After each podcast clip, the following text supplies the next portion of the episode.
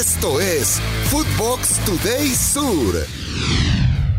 ¿Qué tal, Footboxers? Hoy miércoles 5 de abril te contamos las noticias que tenés que saber. Recuerda seguir arroba Footbox Oficial en redes sociales, seguir el podcast y activar la campana. Derrota en el debut copero. River no pudo hacer pie en la altura y cayó 3 a 1 ante 10 Stronges en la fecha 1 de la Copa Libertadores. Enrique Triverio por duplicado y Castillo convirtieron para el local. Beltrán de penal descontó para el equipo que dirige De Michelis. Escuchemos al técnico millonario. Mi balance, obviamente, en lo duro que siempre una, una derrota o arrancar así esta competición. Creo que jugamos muy bien 70 minutos, incluso la etapa final, por lo que significa jugar en la altura los últimos 30 minutos. Cualquier equipo viene y lo sufre, nosotros los dominamos. Hubo, hubo una sensación de que nos íbamos a llevar más goles en contra. El bicho debutó con triunfo.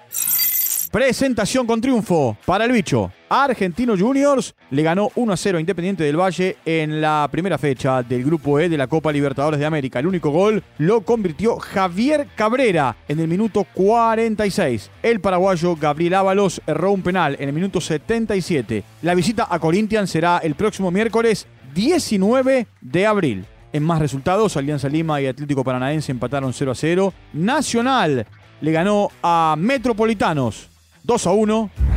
Triunfazo de San Lorenzo.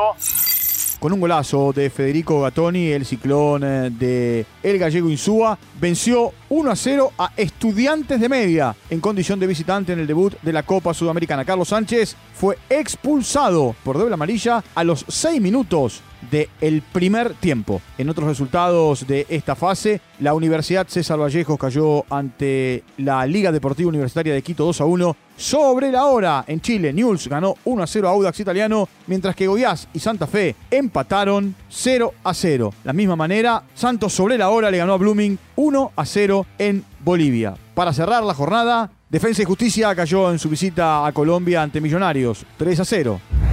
Lo quieren en Arabia. Según medios eh, árabes y el periodista Fabricio Romano, el Al Hilal, equipo dirigido por Ramón Díaz, ofertó más de 400 millones de euros anuales para quedarse con Lionel Messi. El capitán del seleccionado argentino tendría intenciones de continuar en la elite europea, pensando también en la Copa América del 2024 y esperan un ofrecimiento de el Barcelona. El Pipa quiere la Copa. Darío Benedetto habló sobre el objetivo de ganar la Copa Libertadores de América con Boca desde que llegó al club y se refirió a la oportunidad perdida ante River. También avisó que va por más. Lo escuchamos en lo personal mi único objetivo que tengo es ganar la copa. Y obviamente si se dan los campeonatos, más, más vale, obviamente, se va a festejar, como siempre. No cualquiera gana un título con Boca y así sea un campeonato, una copa, lo que sea. Pero mi principal objetivo es ese, la Copa Libertadores. Afuera Monúa. El uruguayo dejó de ser el técnico de Unión de Santa Fe. Dirigió 71 partidos con 22 victorias, 19 empates y 30 derrotas. Es el sexto entrenador en la Argentina que abandona su cargo. El cuadro de Santa Fe publicó en redes sociales que ahora será el tato Marcelo Moset quien asuma de manera interina. Empate en Stamford Bridge. En partido pendiente y cancelado por la muerte de la reina Isabel, ni Chelsea ni Liverpool se sacaron ventajas. Ambos equipos quedaron 0 a 0. Bruno Saltor, técnico interino de los Blues, se estrenó sin poder redirigir el rumbo del equipo. En otros resultados, Leeds se impuso 2 a 1 al Nottingham Forest, Leicester perdió 2 a 1 ante Aston Villa, Brighton le ganó 2 a 0 al Bournemouth con eh, goles de Ferguson y del paraguayo Enciso. Justamente a Julio Enciso lo escuchamos.